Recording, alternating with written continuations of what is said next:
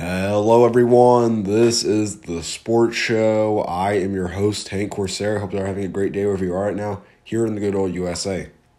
Cleveland has gone by the Indians since 1915, but today the team announced that they will be changing their name to the Guardians, but this won't go into effect until the current season is over. They chose this name because of the stone statues in Cleveland that they call traffic guardians, located on both ends of the Hope Memorial Bridge, which connects downtown Cleveland to Ohio City. The organization had as much as 1,200 potential names last month, but the team says they spent 140 hours talking to fans, the front office, community leaders, and surveying 40,000 fans to the point where they chose Guardians.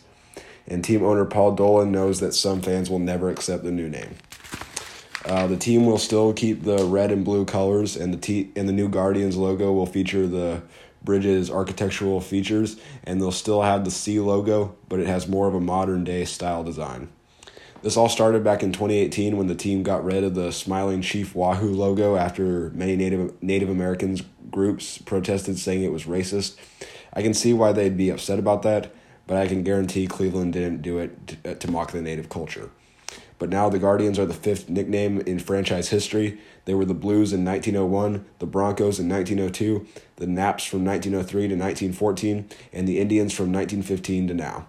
So I don't really care about Cleveland changing their name, and I think I actually like the Guardians better. But um, it is Friday, so here's your news heading into the weekend. The owners of the Minnesota Vikings bought the Orlando Pride and Orlando SC. Bobby Bowden has pancreatic cancer. DeAndre Hopkins is questioning the future of his NFL career over the COVID vaccine. Oklahoma and Texas could make their SEC SEC move official in a few weeks. Excuse me.